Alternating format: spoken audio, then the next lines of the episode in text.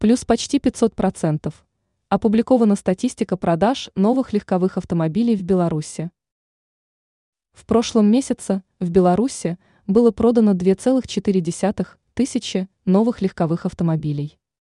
Если сравнивать с данными за октябрь 2022 года, то показатель вырос на 486%.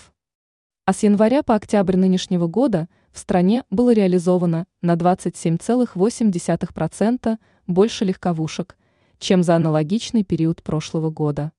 Такие данные опубликованы на официальном сайте Белорусской автомобильной ассоциации. Статистика по автобрендам. Судя по статистике продаж, среди новых легковых автомобилей наибольшей популярностью в Беларуси пользуются машины Джили. Так, за прошлый месяц в стране было продано 1,6 тысячи новых автомобилей этого бренда. Это почти 67% от общего количества проданных новых легковушек. В БАА отметили, что в последнее время на белорусском авторынке появляются новые бренды из Китая. Например, Воя, Фавбесчен и Эйлос.